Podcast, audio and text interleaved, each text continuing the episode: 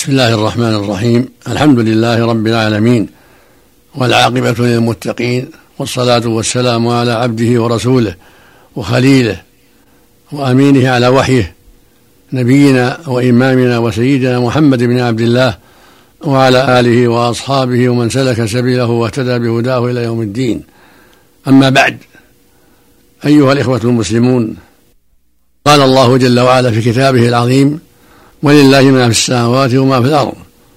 ولقد وصينا الذين أوتوا الكتاب من قبلكم وإياكم أن اتقوا الله. وقال عز وجل يا أيها الناس اتقوا ربكم الذي خلقهم من نفس واحدة وخلق منها زوجها وخلق منها زوجها وبث منها رجالا كثيرا ونساء. واتقوا الله الذي تساءلون به والأرحام إن الله كان عليكم رقيبا. وقال عز وجل يا أيها الناس اتقوا ربكم إن زلزلة الساعة شيء عظيم. وقال تعالى يا أيها الناس اتقوا ربكم واخشوا يوما لا يجزي والد عن ولده ولا مولود هو جاز عن والده شيئا إن وعد الله حق. فلا تغرنكم الحياة الدنيا ولا يغرنكم بالله الغرور ولا يغرنكم بالله الغرور. فالواجب على كل مسلم وعلى كل مسلمة أن يتقي الله. وأن يستقيم على دينه. فجميع الثقلين خلقوا ليعبدوا الله. كما قال سبحانه وما خلقت الجن والإنس إلا ليعبدون. وقد أمروا بهذه العبادة. كما قال تعالى يا أيها الناس اعبدوا ربكم. وما أمروا إلا ليعبدوا الله مخلصين له الدين حنفاء. وهذه العبادة يجب أن نعلمها وأن نتفقه فيها حتى نؤديها كما أمر الله. ولا طريق إلى ذلك إلا بالعناية بكتاب الله القرآن وتدبره والاستفادة منه.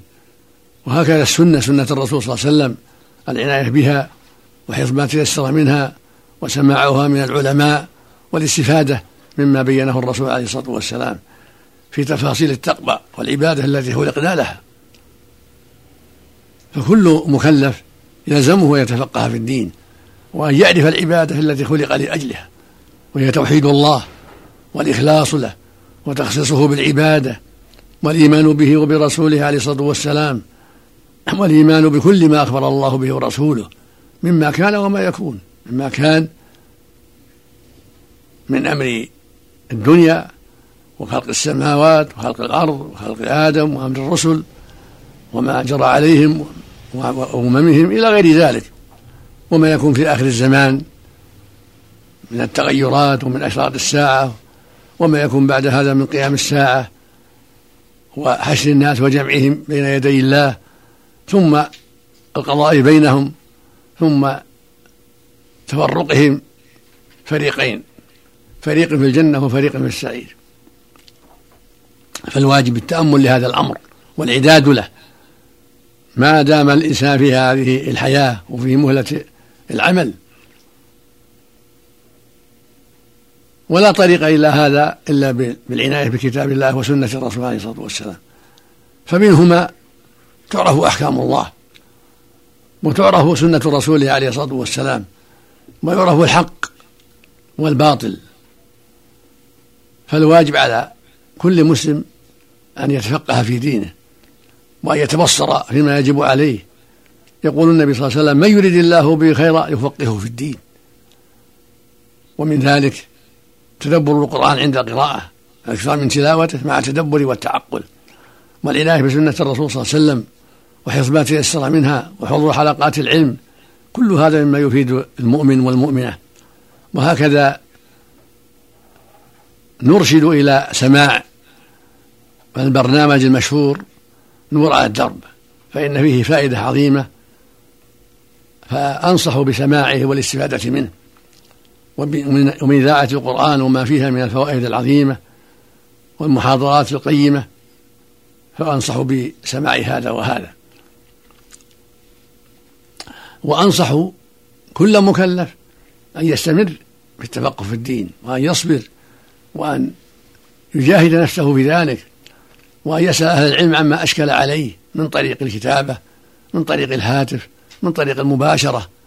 كل هذا من التعلم والتفقه في الدين. والله يقول فاسألوا أهل الذكر إن كنتم لا تعلمون.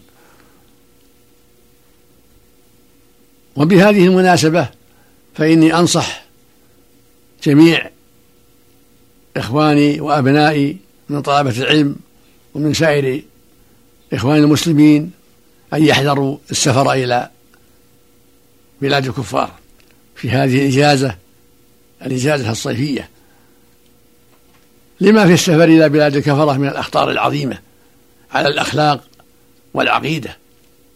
فأنصح الجميع بأن يحذروا السفر إلى الخارج وأن يشتغلوا في بلادهم بالتفقه الدين والعناية بالقرآن والاستكثار من تلاوته وتدبر معانيه والعناية بمتونهم التي لديهم يحفظونها ويدرسونها والعناية بالمكتبات التي عندهم يطالعون ويتفقهون ويتعلمون كما أوصيهم بحضور حلقات العلم عند أهل العلم والاستفادة منها والسؤال عما أشكل عليهم والمذاكرة بينهم فيما قد يخفى عليهم حتى يتضح الأمر ويعرف المطلوب.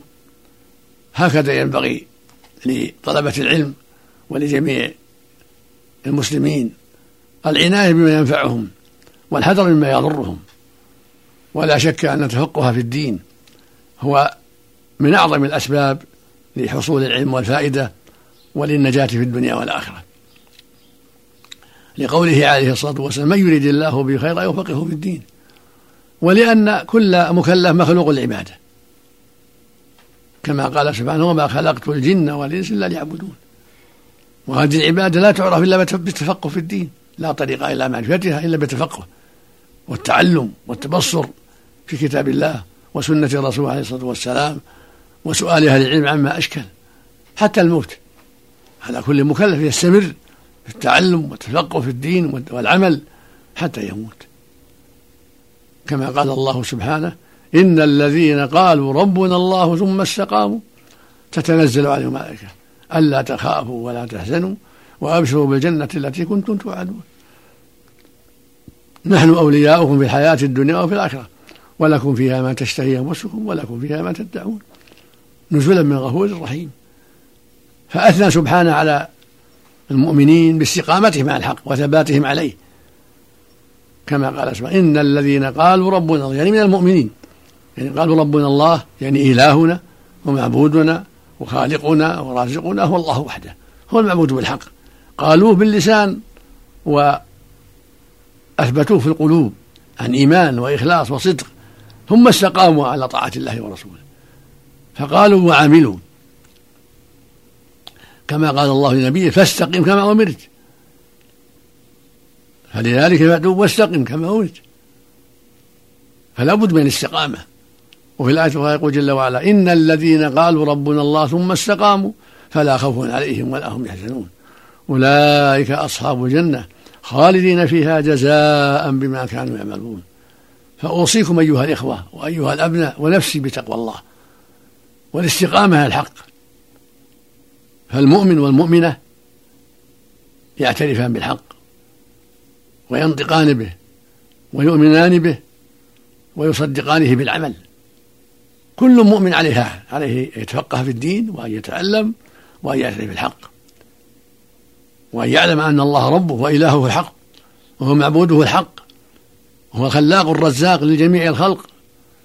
وهو الكامل في أسمائه وصفاته وأفعاله لا شريك له ولا شبيه له سبحانه وتعالى. فعليك, فعليك يا عبد الله وعليك يا أمة الله الإيمان الصادق. عليكما جميعا أن تؤمن بالله إيمانا صادقا بكل ما أخبر الله به ورسوله في كتابه الكريم وبسنة رسوله الأمين عليه الصلاة والسلام. وأن تؤمن بالله وحده وأنه هو الرب المستحق العبادة هو ربنا وخالقنا وهو معبودنا الحق. يجب أن نخصه بالعبادة من دعاء وخوف ورجاء وتوكل وذبح ونذر وصلاة وصوم وغير ذلك. العبادة حقه. فمن صرف شيء من العبادة لأصحاب القبور واستغاث بهم أو نذر لهم أو للأصنام أو للكواكب أو للأشجار والأحجار كفر بالله. ودخل في دين المشركين الأولين. فالواجب الحذر. وأن نخص الله بالعبادة دون كل ما سواه. وأن نتعاون في ذلك ونتواصى بذلك. كما قال سبحانه وتعاونوا على البر والتقوى. قال سبحانه والعصر. إن الإنسان لفي خسر إلا الذين آمنوا وعملوا الصالحات وتواصوا بالحق وتواصوا بالصبر. ولا شك أن السفر إلى بلاد المشركين يسبب وقوع الشر الكثير. إلا من عصم الله ورحم. ولا شك أيضا أن الاختلاط بأهل الشرك في أي مكان وأهل الغفلة والإعراض عن الله من أعظم الأسباب في قسوة القلوب وانحرافها عن الهدى. فالوصية الوصية الاستقامة على أمر الله والثبات على الحق وصحبة الأخيار والاستفادة منهم والحذر من صحبة الأشرار والحذر من السفر إلى بلاد الأشرار وأن تستقيم على الحق في بلادك وفي الأماكن التي فيها الخير لك والمصلحة والعافية والعاقبة الحميدة. وأن تحذر دائما دائما أسباب الشر وأسباب الفتن وأسباب الانحراف لأنك مأمور بذلك. مأمور بأن تتقي الله وتحذر أسباب الفتن. قال جل وعلا واتقوا فتنة لا تصيبن الذين ظلموا منكم خاصة. والله يقول جل وعلا في كتابه الكريم في مواضع كثيرة يا أيها الذين اتقوا الله وهم مؤمنون يأمرهم بالتقوى. يعني إلزموا التقوى واستقيموا عليها وحافظوا عليها حتى الموت. ومن هذا قول سبحانه يا أيها الذين اتقوا الله حق تقاته ولا تموتن إلا وأنتم مسلمون. ويقول النبي صلى الله عليه وسلم واعبد ربك حتى يأتيك اليقين. هذا هو رسول الله عليه الصلاة والسلام أفضل الخلق.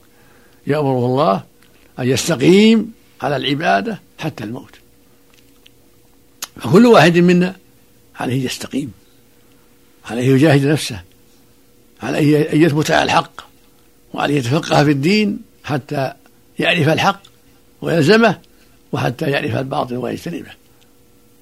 والله المسؤول بأسمائه الحسنى وصفاته العلى أن يوفقنا وإياكم جميعا لما يرضيه وأن يصلح قلوبنا وأعمالنا جميعا وأن يمنحنا الفقه في الدين وأن يصلح ولاة أمرنا وأن يوفقهم لكل خير كما أسأله سبحانه أن يصلح جميع المسلمين في كل مكان وأن يمنحهم الفقه في الدين وأن يولي عليهم خيارهم ويصلح قادتهم وأن يعيدنا وجميع المسلمين من مضلات الفتن وأسباب النقم.